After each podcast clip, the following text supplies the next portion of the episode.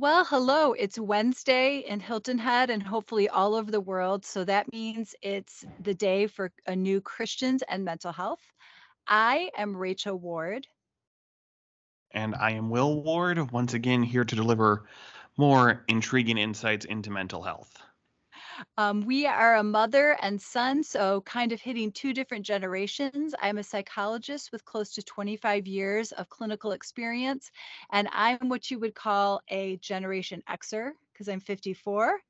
And Will is uh, 27, so that is a late millennial, but just about there. Yeah, so we just discuss some of kind of the insights that I've learned um, through research and through seeing probably about 12 or 14,000 people. And Will gives a little reaction that's maybe a little different or has a different generational spin. So, Will, our question, our topic for today is when should I get therapy? Right? So, when should I seek help for a emotional or mental health problem? Right off the bat, how would you answer that question? Um, that's actually a really good question. I would say it partially depends on the person and the situation. Because even though I went to a Christian college, there was certainly a heavy emphasis on if you feel a tiny little problem, you might need to go to therapy. And maybe it's just the people I've seen, but people seem very trigger happy about when to go to therapy. Whereas I think there's kind of a time and place where it's needed. Yes, no, it's interesting generationally. I would say like my parents' age group, therapy was very low on the totem pole, very unusual. It was usually like psychoanalysis where you went in, you know, it was very expensive and you went week after week. And it was kind of Freudian, you know, stream of consciousness.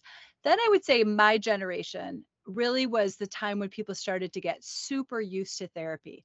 Like it became more and more common over my eight over my lifetime and i would say like the generation right below me so those older millennials they were they're very very comfortable with therapy i think what i see kind of in your generation and younger is they're still very comfortable with therapy but it's almost like old school you know like it's almost becoming like something it's like when tattoos were really rare and then everybody got a tattoo and now it's oh, kind of like yeah. oh, oh, a tattoo yeah so oh, i can yeah.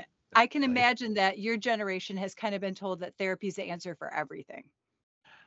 I would definitely agree with that. And I think you're right. It's a little passe, and especially during the pandemic, like online therapy became a thing. So yes, someday we'll have like to do a whole 15 minutes about that. Oh yeah. yes, yeah. yes we could.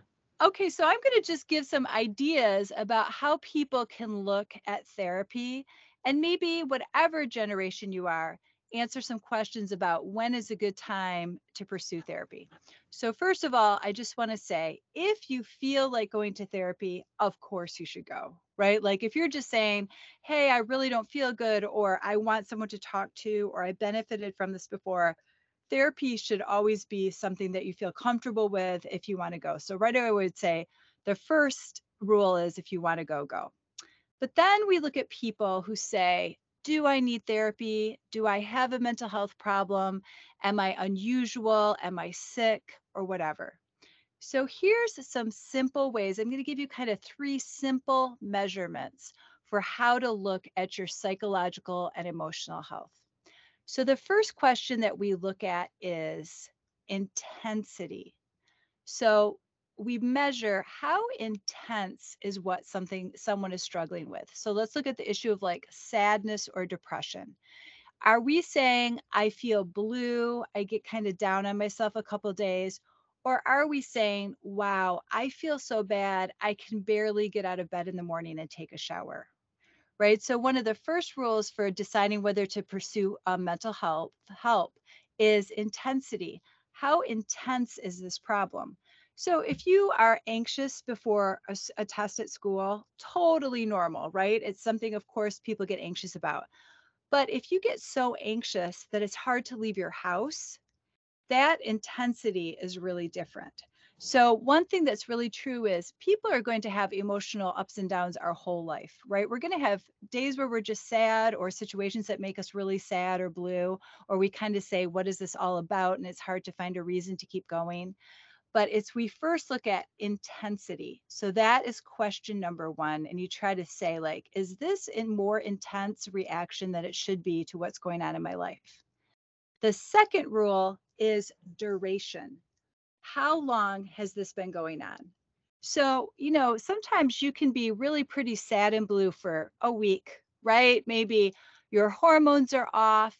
Maybe your girlfriend broke up with you. Maybe someone's sick in the family. Maybe you don't have enough money to pay bills. Or maybe you're just so tired and burnt out that it's just hard to get your mood up.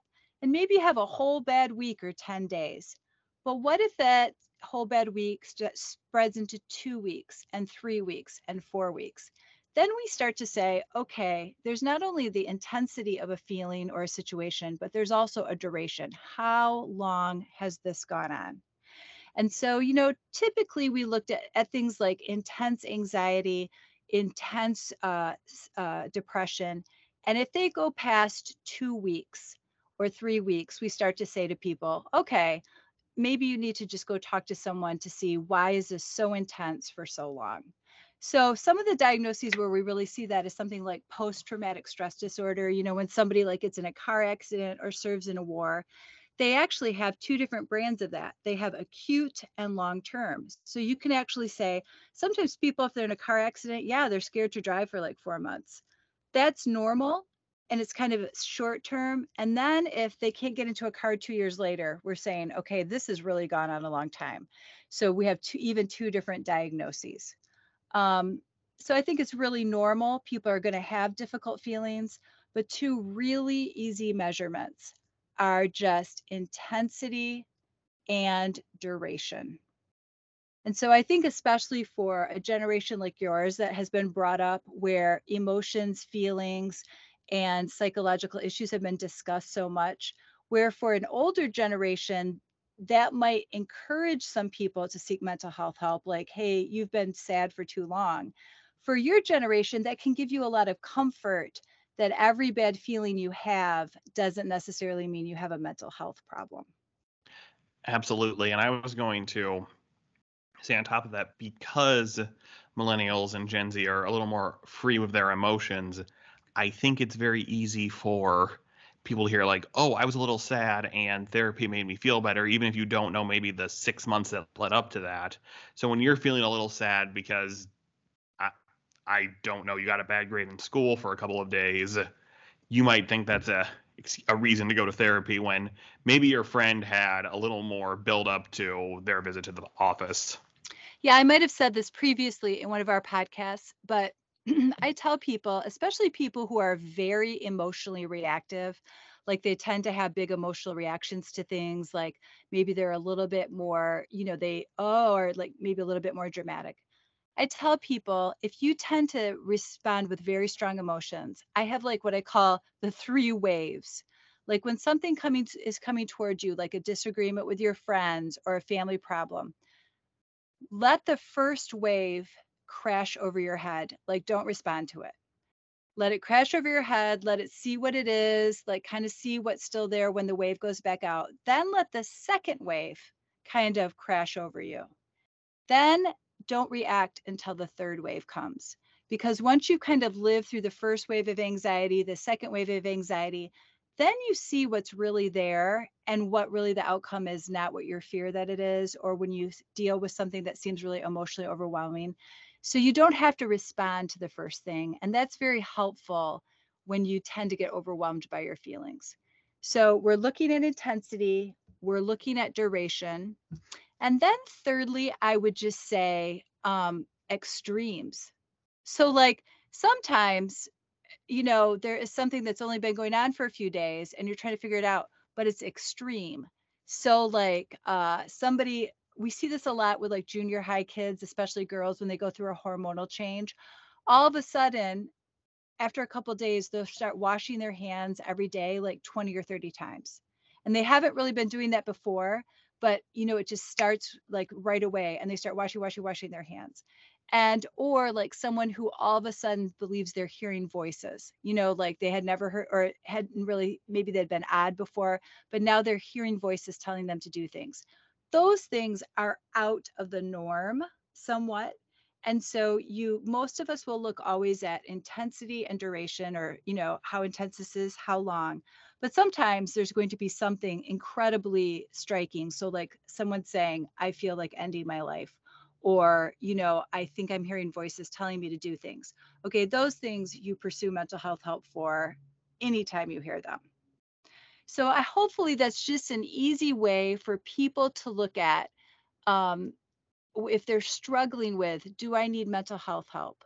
I think it looks at both sides those people who are too resistant to it and those people who maybe think they need it all the time you can actually look and say if i go by those measurements um, maybe will encourage some people who have been struggling for a long time to say, oh, yes, I definitely meet those measurements. And maybe someone who feels like they're always kind of um, worried, is there something wrong with me? They can go, oh, no, this is just normal anxiety or normal worry. Yes, I, I would totally agree with that. Um, I, I didn't have much to say about that. I feel very fortunate that I never really had like such a scarring mental issue, I had to go seek intensive therapy. That's right. I mean, let me ask you this though. You talked a little bit about what was available at college. So yes. when you you were in college a few years ago, what was available to you for mental health help? So they had, uh, I believe, five on-campus therapists, and I know I had a roommate one year who went like every week and said it was helping them. I, I never really found out why they were going, but so mm-hmm. you could sign up for, for an appointment on the website for, for six week chunks. I will say though, from what I heard from most people, by the end of week four, they were kind of like, okay, I think you're ready to move on. So I think there was maybe some. We have so many people and so few yeah. counselors. It's we got to feed them through. That's a really interesting phenomena. They know over the last about eight years ish that the requests for mental health care on college campuses has exploded. And so we're definitely looking at some changes going on in our culture where not only are people more comfortable with mental health, but they're pursuing it more often and earlier. And so it's a great thing for churches to look at, families to look at, to say, are there arenas where families, churches, friends can be that support for those lesser struggles? So maybe just someone who's feeling lonely, I mean, I think it's very interesting that biblically, the biblical story is built not only around the, you know, God, obviously, is the star of the show, but it's also built around communities you know communities of people that are supporting each other. There's multiple times in the bible where someone will come and counsel or help someone else. So like moses when he's in the desert trying to run the whole nation of israel out in the desert his father-in-law comes and gives him counsel about how to break the people into groups and put other people in charge of them. You know esther her cousin counsels her you know um, there's just many different i mean endless examples in the bible where um, for those day-to-day struggles just questions about life supporting each other in a hard time that that is something that the mental health field should really be encouraging the building up of community the building up of families that certainly professionals have a role in our life but in addition to that, um, we can help each other just by being community. Um, so I think we're seeing that on college campuses that there's just no way for professionals to do all that. Oh, absolutely. And that leads to a nice plug for our Stephen Ministry program. If uh, you're a member of Providence Presbyterian Church, you can find a Stephen minister every Sunday. And if you are not a member of Providence and don't live on Hilton Head, call your local churches to find a Stephen minister near you. Absolutely. And I believe that during COVID, um, they were even, uh, you certainly don't have to be a member of Providence to use our Stephen Ministers. Um, but I believe they're also doing some online, you know, just meet and greets, you know, with the Stephen Minister. So even if you're out of state and you're struggling, um, you can go to providencehhi.org. Um, there's a mailbox there on our website, and you could request a meeting with a Stephen minister, and they would love it. They love to do it, and they're very good at it and well trained. Well, Will, I think that's just a helpful rundown of a way to look at both if you feel overwhelmed or maybe been struggling for too long without help, a way to kind of put professional mental health care in a measurement, and also ways that we can just help each other um, realize that normal life has its ups and downs. I always say, out of seven days in a week, if three, two of those days you wake up feeling great, two of those days you wake up feeling horrible, and the other three are up for grabs depending on your health, your money, your friendships, that's normal, mentally healthy adult life. You're not going to feel great every day. To be honest, you told me that the summer before I went to college, and that was very helpful going through some of the rougher times there. I love that. It's always good to hear that mother's advice works sometime. Well, thank you very much, and we will see you all next Wednesday. Yes, we will see you all next Wednesday. And if you would like uh, more Providence podcasting, you can hear Kate Keep read the Book of Psalms or listen to our, our previous services. And you can join us every Sunday at 8:30 and 10:30 at 171 Cordillo Parkway on Hilton Head Island, or on our live stream, the link to which will be in the description. Follow us on our all our social media channels, which will also be linked down in the description. And if you have any questions or want to contribute to this podcast, please email will at providencehhi.org. We'll see you all next week.